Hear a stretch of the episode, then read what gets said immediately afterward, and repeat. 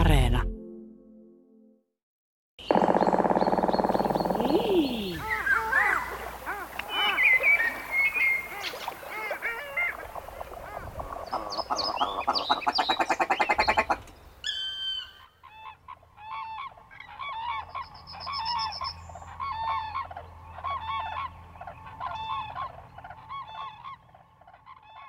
Kurki on autioille soille ja rämeille luonteenomainen lintu, joka pesii niin taitavasti, ettei pesän löytäminen rajoitetultakaan alueelta ole aina helppoa. Pesimispaikoillaan kurjet kyllä osaavat eksyttää etsijänsä hiipimällä kumartuneina suomaaston suojaan. Kurki hautoo pitkä kaula sisään vedettynä sulautuen siinä määrin ympäristöönsä, ettei ole suinkaan helppo sitä äkätä. Kurki talvehtii tuhatlukuisina parvina valkealla niilillä.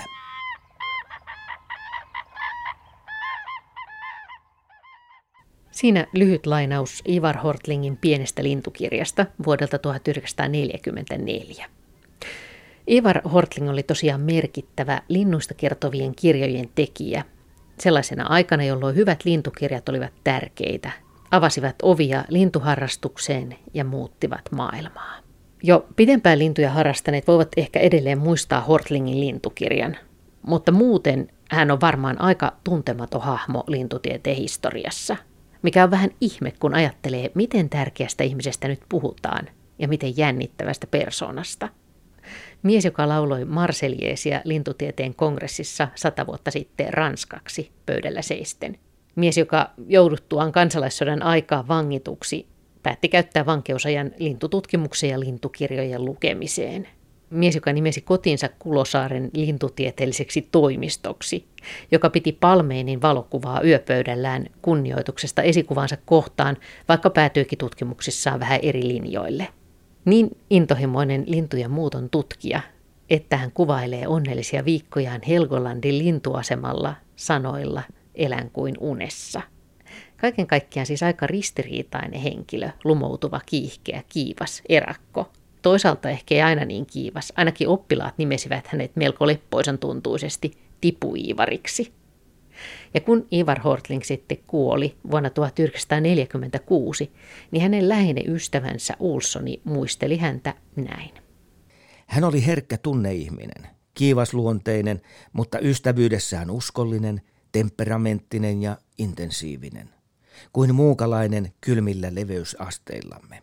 Tämä lainaus löytyy emeritusprofessori Martti Soikkelin runsas 10 vuotta sitten luonnontutkijassa julkaisemasta merkittävästä ja laajasta Hortling-artikkelista. Se on eräänä tärkeänä lähteenä, kun alamme jutella dosentti Timo Vuorisalon kanssa Ivar Hortlingin elämästä. Ivar Hortling on tosi mielenkiintoinen hahmo. Sikäli, että hän oli amatööri, hän oli kielitieteilijä ja hän tulee suomalaisen lintutieteeseen oikeastaan 40-vuotiaana ja vaikuttaa noin 15 vuotta ja melkein häipyy sen jälkeen kuvioista. Se tiedetään, että hän kasvoi varakkaassa oululaisperheessä. Hän jo koulupoikana harrasti lintuja ja kirjasi havaintojaan todella huolellisesti muistiin. Eli hän tavallaan opetteli luonnon harrastuksensa jo koulupoikana, mutta päätyi sitten kuitenkin lukemaan Aleksanterin yliopiston kieliä. Ja väitteli sitten tohtoriksikin kielitieteessä alasaksin muinaisista heikoista verbeistä. Eli hänellä oli tämmöinen aika kunnioittava filologin ura, mutta hänen ohjaajansa oli Hugo Suolahti, joka oli germanisen filologian professori ja lintuharrastaja. Ja sattumoisin Pentti Linkolan isoisä. Eli on mahdollista, että myöskin nämä opiskeluvuodet Helsingissä sitten vahvisti tätä vanhaa harrastusta. Mutta hänellä oli muitakin harrastuksia. Hän oli hyvin kiinnostunut runoudesta, musiikista. Hän soitti luuttua ja pianoa ja lauloi mielellään duettoja. Ja hän oli baritoni äänilajiltaan. Että myöhemmin sitten omassakin perheessä näitä musiikkiharrastuksia oli. Vaimo soitti pianoa ja näin poispäin. Ja kovasti musisoitiin. Mutta ei varmaan tiedetä, mistä se on niin liikkeelle lähtenyt. Ehkä voisi vähän spekuloida, että kun hänellä oli tarkka sävelkorva, niin hän ehkä miellytti linnut niin esteettisesti. Hän julkaisi 1920-luvun alussa tämmöisiä aika esteettisiä lintukirjoja, ja hän muun muassa nuotinsi lintujen ääniä Ja sitten oli joku ihan oma merkintätapa myöskin lintujen äänen kuvaamiseen. Ja tämä on niin kuin semmoista aikakautta, kun ei ollut vielä nauhureita, eikä radiotakaan ollut vielä kunnolla. Ja ylipäätään Suomessa niin kiinnostus lintujen ääniä kohtaan, niin 1920-luvun alussa niin heräsi aika selkeästi. Ja Hortling oli yksi näitä lintujen äänistä kiinnostuneita ja toinen oli sitten Jussi Seppä. Itse asiassa molemmat olivat opettajia ammatiltansa. Mutta kun näitä lintujen ääniä ruvettiin merkkaamaan ylös, niin se onkin yllättävän vaikeaa tosiaan, jos ei ole nauhureita. On vaikeaa kirjoittaa kirjaimin tai jonkinlaisin merkinnöin, että miten se lintu laulaa. Joo, näinhän se on. Ja kyllä siinä tietenkin ekaksi tulee mieleen nuoteilla. Tätä harrastettiin Suomessa myöhemminkin. Oulussa vaikutti eläinfysiologian professorina Olavi Sotavalta, jolla oli myöskin absoluuttinen sävelkorva. Ja hän on muun muassa julkaissut artikkelin muistaakseni 2 satakieliyksilön laulujen eroista. Ja se on pelkkiä nuottiviivastoja ja nuotteja. Tämmöinen biologi, lintuharrastaja ei semmoista oikein pysty edes lukemaan. Sotavaltahan oli siitäkin kuuluisa, että hän tosiaan erotti Suomen hyttyslajit äänestä. Että jokainen hyttyslaji inisee omalla sävelkorkeudellaan ja Sotavalta sitten oli tämmöisiin asioihin perehtynyt. Eikö niin, että Ivar Hortlingista hän oli jossain vaiheessa Suomen ikään kuin paras lintujen äänten tuntija? Kyllä näin väitetään ja puhutaan varmaan tosiaan 1910- ja 20-luvuista. Kerrotaan kuitenkin, että kun hän kävi parin muun lintututkijan kanssa Turussa, Pansiossa oli siihen aikaan sellainen Linnanlahti, oikein hyvä tämmöinen lintupaikka, ja tämän retken muistiinpanoista tai sitten jostain muisteluksista on päätelty, että vielä silloin 1910-luvulla niin kukaan näistä herroista ei oikein hyvin tuntenut vielä lintuja. Et olivat aika ymmällään, kun siellä oli sitten tämmöisiä arktisia kahlaajia ja muita. Nyt kun mietitään retkelle lähtöä, niin sekin on mun mielestä aika jännää ajatella, että usein mentiin aika niin kuin semmoisissa, kun katsoo vanhoja kuvia, ne aika hienoissa vaatteissa, mutta se voi myös johtua siitä, että vaatteita ei ollut niin paljon, eikö niin? Kyllähän se voi johtua toki siitäkin, mutta toisaalta pukukoodi oli semmoinen, että kyllä ylioppilailla oli kesälomillakin ylioppilaslaki päässä ja miehillä ylipäätään oli kyllä varmaan päähineet. Mutta kyllä esimerkiksi Hortlingista on kuvia rinturetkiltä ainakin 1930-luvulla. Siellä hän on kiikaroimassa, hänellä on tämmöinen liivipuku päällä, harmaa värinen muistaakseni niissä valokuvissa ja sitten joku knallihattu. Et hyvin tyylikkäänä. Samoin hän kävi Helgolandin lintuasemalla Pohjanmerellä vuonna 1923. Oleskeli siellä 6 viikkoa peräti ja oli todella innoissaan. Hän pääsi rengastamaan lintuja, seuraamaan maailman vanhimman lintuaseman toimintaa. Ja sieltä on ryhmäkuvia juuri tuossa Martti Soikkelin artikkelissa ja kyllä herrat on siellä niin kuin aika tyylikkästi pukeutuneita suoriin housuihin ja ainakin osalla on kraka kaulassa siinä lintujen rengastellessa. Niin, lintujen muutto ja muuton mysteerit kolahtivat hänelle jossakin vaiheessa kovasti, eikö niin? Kyllä vaan.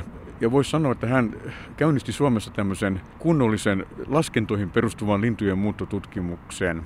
Hänen idolinsa oli Johan Axel Palmén. He olivat tutustuneet vuonna 1912. Ja tosiaan Palmén oli siinä vaiheessa jo eläkkeellä oleva eläintieteen professori, Suomen ylivoimaisesti arvostetuin biologi. Ja Hortling oli siinä vaiheessa kielitieteilijä, joka kuitenkin jo julkaisi 1910-luvullakin tämmöistä yleistajusta lintujuttua ja lintukirjojakin. Ja Palmén tykkäsi näistä. Ja Palménhan käynnisti Suomessa lintujen muuton tutkimuksen. Hänen väitöskirjansa on Voglarnes Flyttningsvegar vuodelta 1874 vei suomalaisen ornitologian maailmankartalle. Ja Hortling oli Palménin väitöskirjan lukenut kannesta kanteen varmaan monta kertaa. Ja siinä oli hyvin jännä tämmöinen ehkä mentorisuhde. Ja luultavasti tämä muuton tutkimuksen kipinä on tullut just Palménilta. Tämmöinenkin anekdootti on tiedossa, että kun Hortling sit joutui kansalaissodan aikana punaisten vangiksi, hänet itse asiassa laitettiin vankeuteen oman koulunsa voimistelusaliin, jossa hän oli opettajana siis. Niin Palmén toi sitten tälle vankina olevalle Hortlingille lintukirjallisuutta sinne vartioitu voimistelusaliin, jossa hän sai tehdä lintutieteellisiä kirjallisia töitään. Hortling hän oli lääkintämies, niin hän ei varmaan suoraan taisteluihin osallistunut. Mutta Hortling tutki variksen muuttoa, kahlaajien muuttoa ja kurjen muuttoa ja kirjoitti varmaan hyvin paljon monien muidenkin lajien muutosta. Hän oleskeli pitkiä aikoja Yyterin sannoilla, Yyterin hiekkarannoilla, joiden lintutieteellinen arvo oli löytynyt siinä vuosisadanvaihteessa ja sitten Oulujärven alueella myöskin. Ja näillä kummallakin alueella hän keräsi usean kuukauden ajan erittäin täsmällisiä lajikohtaisia muuttotietoja eri linnuista. Ja siinä kävi sitten sillä tavalla, että kun Hortling oli ollut Palménin muuttoreittihypoteesin suuri ihailija, niin hän joutui muuttamaan mieltään. Eli Palménhän oli väittänyt, että linnut muuttaa tämmöisiä kapeita, aika tarkalleen määrättyjä muuttoreittejä myöten. Hortling päätyi itse tutkimuksissaan varsinkin arktisten kahlaajien muutosta sille kannalle, että kyllä ne muuttaa leveänä rintamana koko maan yli kevään syksyin. Ja hänen omat aineistonsa just Yyteristä ja Oulujärveltä tuki tätä kyllä hyvin vahvasti. Et kun kerran niitä oli sisämaassakin Oulujärven rantahiekoilla, niin jostainhan ne tulee muulta kuin niitä Palménin muuttoreiteiltä. Mutta muutto oli kyllä hänen ykköshommansa ja hän julkaisi yli 20 artikkelia eri lintulajien muutosta. Ja koko ajan täytyy nyt pitää mielessä, että hän oli siis niin kuin tohtoriksi väitellyt kielitieteilijä koulutukseltaan. Hän toimi sitten tosiaan opettajana Helsingin ruotsalaisessa lyseossa vuodesta 1914 vuoteen 1943 asti ja hoiti hommansa tosi hyvin. Hän oli pidetty opettaja, hän ei tarvinnut heittää kuulemma ketään ulos luokasta, eli oli tämmöistä luontaista auktoriteettia. Ehkä oppilaat vähän suhtautuivat hyväntahtoisestikin häneen, hänen lempinimensä oli kuulemma Tipu-Iivari, eli ehkä tiesi koulun rehtorin heikkouden. Tipu-Iivari ei kuulosta sellaista kovin niin kunnioitusta ja kauhua herättävältä hahmolta. Joo, no tämmöisen lempinimen ainakin Knut Draakke, joka oli hänen oppilaanaan ja vaikutti pitkään museoalalla Turussa, niin oli ilmeisesti Martti Soikkelille kertonut tätä Soikkelin tutkimusta varten. Siis hän oli tosiaan ilmeisesti armoitettu opettaja ja pedagogi ja hänen lintukirjansa on tavattoman hyvin kirjoitettuja. Hortling on jäänyt historiaan juuri pitkälti näiden lintukirjojensa takia. Vuonna 1921 ilmestyi tämmöinen kirja kuin Lintu maailmasta, joka oli nuorille harrastajille suunnattu. Mutta sitten hänellä oli 3 todella tärkeää lintukirjaa. Vuosina 1929-1931 ilmestyi tällainen mammuttimainen Ornithologisk Handbook, jota ei koskaan suomennettu, joka oli omakustanne 5 nidettä yhteensä eli 1000 sivua. Ja niin kuin hän itse asian ilmaisi, niin sitä oli saatavana ainoastaan Kulosaaren ornitologisesta toimistosta. Se oli hänen kotinsa. Eli hän oli nimennyt kotinsa ornitologiseksi toimistoksi. Tämä kirja oli todella hyvää ruotsia. Sitä on niin kuin ruotsin kieltä äidinkielenään käyttävät, niin kehunneet sitä kieliasua. Painos oli melkein 2000. Nyt puhutaan siis tosiaan 2030-lukujen vaihteesta, jolloin edettiin lamaa. Mutta se myytiin siitä huolimatta hyvin nopeasti loppuun. Osaksi varmaan sen takia, että koska se oli ruotsiksi kirjoitettu, niin oli menekkiä muissa Pohjoismaissa. Ja se oli sikäli pedagoginen, että hän todella paljon näki vaivaa lintujen eri pukujen ja tunnistamisen kannalta tärkeiden tuntomerkkien kuvaamisessa. Ja hän muun muassa eläinmuseossa mittasi nahkoja ja hyvin paljon näiden, että ne mittatiedot eri lintulajeista olisi mahdollisimman oikeita. No sitten vuonna 1936 hän julkaisi tämmöisen kuin Lintukirja, kuvallinen retkeilykäsikirja Suomen linnuista. Ja tätä monet on pitäneet hänen tärkeimpänä lintukirjanaan, koska se oli oikeastaan Tursten Rennwallin retkeilyfaunan jälkeen seuraava tämmöinen harrastajaopas. Se oli aika suppea käsikirja, mutta se oli juuri tämmöinen maastoopas ja sitä otettiin 2 uusintapainostakin viimeinen 1950-luvulla. Ja se varmaan on levittänyt lintuharrastusta. Sitten oli vielä tämmöinen kirja kuin Svenska fågelnamn, joka elää edelleenkin klassikkona kaikkialla Pohjoismaissa. Ja siinä tavallaan yhdistyi hänen kielitieteilijän ja lintututkijan ammattitaitonsa. Se on esimerkiksi tänä päivänäkin kai kattavin ruotsinkielisten linnunimien analyysi, mitä on tehty. Se ilmestyi jatkosodan aikana vuonna 1944, tämä kirja.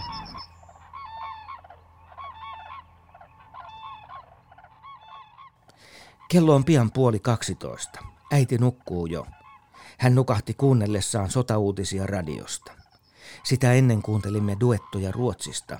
Parasta, mitä olen kuullut. Nyt piano on poissa. Luuttu riippuu naulassaan ja sydän itkee katkerampia kyyneleitä kuin silmät kykenevät. Metsästyksen ilot ovat muisto vain, mutta on minulla jäljellä vielä yksi, joka loistavasti korvaa sen, mitä on joskus ennen ollut. Minulla on linnun nimet. Näin Hortling siis kirjoitti jatkosodan alettua vuonna 1941 tyttärelleen Gunillalle tästä lintujen nimiprojektista, jossa hän nyt pystyy yhdistämään lintuja kielitietojaan ja samalla irrottautumaan sodan ankeista tunnelmista. Hortlingkin ehti kokea rankkoja sodan vuosia ja suri syvästi esimerkiksi läheisimmän ystävänsä ja retkikaverinsa kuolemaa sisällissodan aikaan. Ja vaikka hän oli saksan kielen ja kulttuurin taitaja, niin hänen kerrotaan arvostelleen kiivaasti Saksan kansallissosialismin nousua 30-luvulla ja haukkuneen natseja jopa koulun aamun avauksessa. Mutta epävarmojen aikojen keskelläkin lintuinnostus tuntuu säilyvän vahvana. Ja vuonna 1924 Suomessa perustettiin Hortlingin aloitteesta lintutieteellinen yhdistys. Kyllä vaan. Kyllä häntä voi pitää Suomen lintutieteellisen yhdistyksen perustajana. Nyt sitten puhutaan Suomen itsenäisyyden ensimmäisistä vuosista. Ja näihin alkuvuosiin uuden tasavallan alkutaipaleella liittyy Johan Axel Palménin kuolema vuonna 1919. Hän oli oikeastaan 1870-luvulta alkaen täysin hallinnut suomalaista lintutiedettä. Eli tuon ajan lehtiä kun lukee, niin saa sen käsityksen, että nyt on niin kuin Suomen lintutieteen suuri isähahmo mennyt. Ja se koettiin semmoisena menetyksenä, että se ehkä herätti halun meissä jäljelle jääneissä niin vähän järjestäytyä. Ja selvästi näyttää siltä, että Palmén oli Hortlingille kyllä tosi merkittävä tämmöinen mentori ja isähahmo, ja muun muassa Palménin valokuva oli hänen yöpöydällään koko hänen loppuikänsä. Eli oli jonkinnäköinen tämmöinen aukko tullut ja tarvittiin niin kuin jotain tämmöistä keskinäistä järjestäytymistä, ja tähän varmaan liittyy tämä Suomen lintutieteellisen yhdistyksen perustaminen. Ja tosiaan tämmöinen yhdistys perustettiin 1924 ja Hortling oli ensimmäinen puheenjohtaja ja hän oli selvästi se henkilö, joka sen niin kuin laittoi kasaan.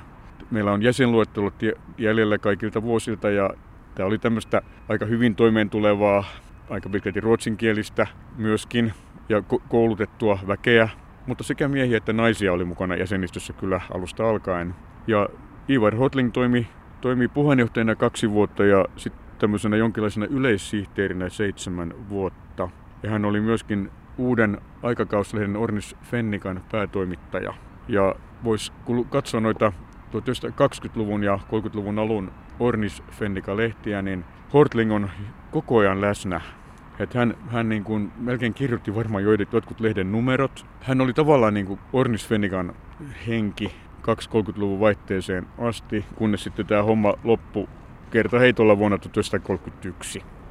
Niin Ivar Hortlingkin ajautui sitten riitoihin täällä yhdistyksessä. Sanoit äsken, että siellä oli välillä kiivastakin kiistelyaiheesta, niin hänkin joutui kiistaan mukaan.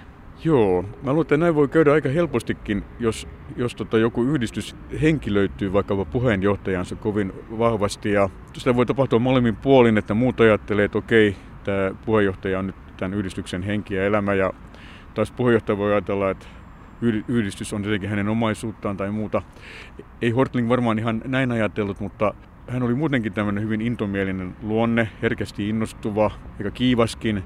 Ja sitten keväällä 1931 hän tuli kerran kotiinsa aivan järkyttyneessä mielentilassa ja oli ollut kokous. Ja se oli ollut Suomen lintutieteellisen yhdistyksen hallituksen kokous varmaankin. Ja Martti Soikkeli kertoi tässä tutkimuksessaan, että Pontus Palmgren oli sanonut jotain ikävää. Ja kävi ilmi, että kyse oli siitä, että uudelle yhdistykselle puuhattiin tämmöistä komeaa rintamerkkiä. Ja siitä oli käyty keskustelua ja hallitus oli tämän hankkeen jo peräti siunannutkin, mutta joku lopullinen nuijan kopautus oli jäänyt puuttumaan, mutta Hortling oli jo ehtinyt tilata 1000 kappaleen erään tämmöistä itse asiassa erittäin tyylikästä hänen itsensä suunnittelemaan merikotka-aiheista jäsenmerkkiä. Ja sitten ilmeisesti siellä oli tullut vähän puhetta, että ei hänellä olisi ollut oikeutta tehdä tätä, kun viimeinen nuijan kopautus puuttui. Hortling lopetti siitä paikasta yhteistyönsä Suomen lintutieteellisen yhdistyksen kanssa. Hän lopetti myös julkaisemisen Ornis Fennicassa. Hän kyllä julkaisi muilla foorumeilla.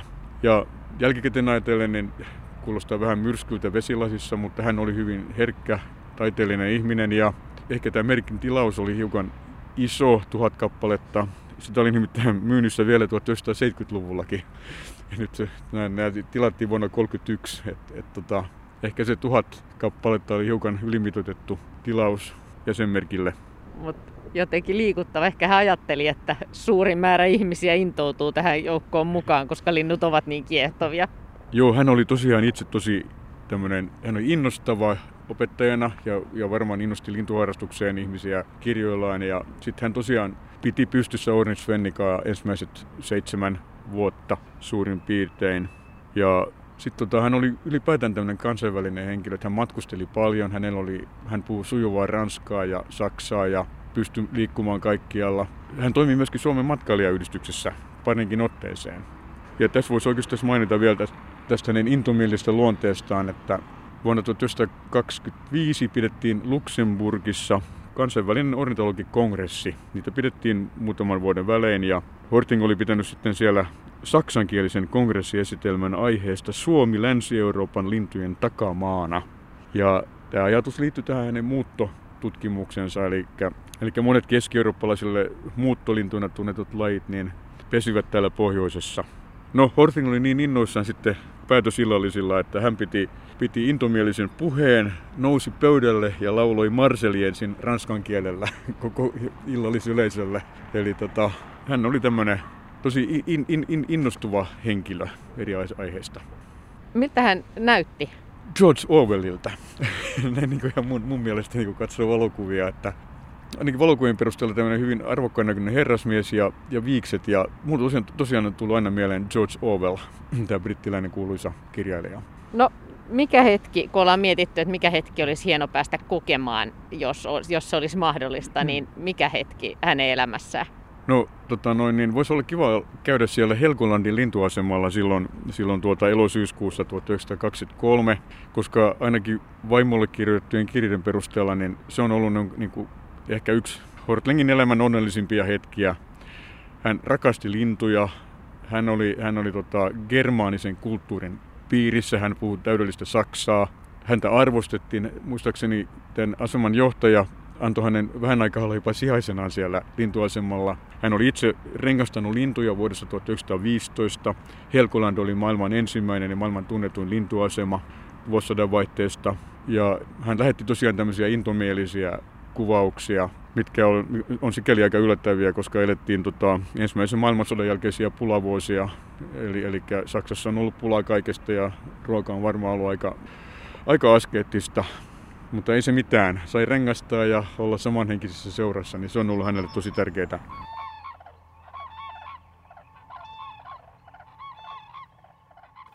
Kaikki oli niin kiinnostavaa, että en löydä sanoja sen kuvaamiseen. Voin vain tutkia edelleen ja oppia päivittäin uutta aseman suuresta lintumuseosta ja kentältä. Elän kuin unessa ja kuitenkin kaikki on todellisuutta. Kaikki täällä on ylittänyt odotukseni.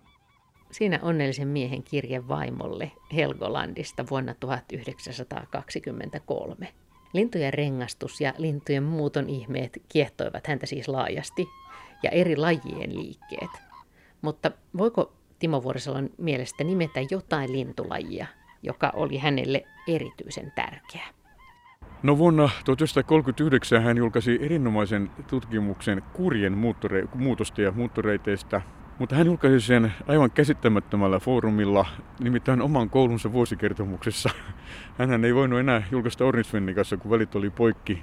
Tämä on kyllä sikäli mielenkiintoista, että näitä on muitakin merkittäviä pedagogilintutieteilijöitä, jotka on julkaisseet koulujensa vuosikertomuksissa artikkeleita. Että sillä on varmaan ollut jotenkin sen koulun statuksen kannalta aika tärkeä rooli, että tohtorismies saadaan julkaisemaan koulun vuosikertomukseen, joka on vielä koulun rehtori. Ja jotenkin mä ajattelisin, että noin kahlajalinnuista hän paljon kirjoitti, mutta että ehkä se kurki voisi olla semmoinen karismaattinen laji, joka oli ehkä Hortlingille aika läheinen.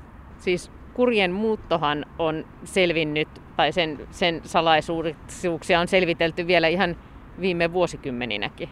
Kyllä, vaan meillä on näitä satelliittikurkia ja muita, niin mä tiedän, onko siinä ihan hirveästi tosi radikaaleja uusia asioita, mutta tällä tavalla saadaan selville niin kuin yksittäisen muuttaman linnun muuttonopeutta ja mahdollisia yksilöllisiä eroja muuttoreiteissä ja talvehtimisalueilla ja näin poispäin ja muuttokorkeuksista ja kaikista tämmöistä saadaan tietoa. Kyllä näin on. Kurki on hyvin karismaattinen laji ja sitä on Suomessa aika paljonkin sen muuttoa tutkittu ja Hortling oli yksi merkittävimpiä pioneereja sillä sektorilla. Ivar Hortling on ollut siis kiinnostunut lintujen muutosta. Tiedetäänkö sitä, että minkälaisia nämä muuton tutkimuksen metodit oli hänen aikaansa? No jotain varmaan kertoo se, että kun sinne Porin Yyterin esimerkiksi kaivattiin lintujen havainnoijaa ja vaatimuksissa oli nuori, ampumataitoinen, innokas henkilö, niin 50-vuotias Hortling ilmoittautui vapaaehtoiseksi. ja kyllähän varmaan innokas oli ja hänhän oli metsästäjä, kyllähän osasi ampuakin. Kyllä ne menetelmät on sellaisia, että ei ne nykyään päivänvaloa oikein kestäisi. Muuta kuin siltä osin, että Hortling piti ihan samalla tavalla kuin nykyäänkin lintuasemilla, niin hän piti lintupäiväkirjaa. Hän kirjasi havaitsemansa linnut, niiden muuttosuunnat, kellonajat ja sääolosuhteet. Että tältä osin kyllä ihan niin kuin nykyisen kaltaista. Ja voisi sanoa, että hän oikeastaan aloitti tämmöisen muuton tutkimuksen Suomessa, tämmöisen tarkan havainnoinnin. Esimerkiksi näillä asemilla, niin siis oliko se semmoista kuin nykyään, että on verkot ja pyydetään lintuja ja sitten niitä rengastetaan tai luetaan renkaita? Joo, lintuasemathan tuli Suomeen vasta 1920-luvun lopussa ja ensimmäisenä oli Signilsäär. Hortling ei ollut mukana Signilsäärin perustamisessa mitenkään, mutta hän oli kuitenkin kuvioissa mukana ja hän oli muun muassa käynyt Helgolandilla, jossa oli ihan oma tämmöinen muuttolintujen pyyntimenetelmä, tämmöinen Helgoland-rysä, linturysä. Eli kyllä se on alusta asti ollut tämmöistä lintujen verkkopyyntiä ja suomalaiset lintuasemat on olleet aina niin kuin tässä tekniikkapuolella niin ihan eturintamassa. Eli lintuja on pyydetty verkoilla ja rengastettu erikokoisilla alumiinirenkailla ja kirjattu hyvin tarkkaan muistiin kaikki lintujen lajit ja mitat, tosin nykyään tarkemmin kuin aikaisemmin, mutta kuitenkin on pyritty tarkkuuteen. Jotain kertoo se, että kun Lars von Haartman, joka myöhemmin kunnostautui kansainvälisesti merkittävänä kirjosieppo ja muutenkin lintututkijana. Hän oli väitellyt tohtoriksi 1945 ja hän oli sitten mukana marraskuussa 1945 tämmöisellä kunniakäynnillä Johan Axel Palménin haudalle. Palménin syntymästä oli kulunut 100 vuotta ja von Haartman kertoi Martti Soikkelille, että kun hän sitten oli siellä haudalla, niin tämmöinen hienosti pukeutunut arvokas herrasmies tuli onnittelemaan häntä tohtorinväitöksen johdosta. Ja von Haartman ei ollut tavannut Hortlingia koskaan. Kyseessä oli siis Hortling. Hän ei ollut koskaan tavannut Hortlingia, koska Hortling oli vetäytynyt lintutieteellisen yhdistyksen toiminnasta vuoden 1931 jälkeen kokonaan ja toimi käytännössä niin kuin yksin. Että hän oli varmaan tämmöinen aika legendaarinen hahmo. Ja von Haartman oli sitten jälkeenpäin hyvin pahoillaan siitä, että kun hänellä oli ollut aikeita lähettää tämmöinen kunnioittava tervehdys ja kiittää vielä onnitteluista Hortlingille, mutta Hortling kuoli itse asiassa jo 3-4 kuukautta myöhemmin, niin hän ei ehtinyt sitä tehdä. Mutta ilmeisesti von Haartman jotenkin saattoi ajatella niin, että Hortling oli tavallaan se Palménin perinnön jatkaja ja välittäjä hänen sukupolvelleen ja hän sitten ja muut hänen sukupolvensa kuuluvat Olavi Kalela, Göran Bergman ja kumppanit sitten jatkuvat sitten taas eteenpäin. Eli siinä tavallaan vähän niin kuin sukupolvet kohtasivat siellä Palménin haudalla hetkellisesti.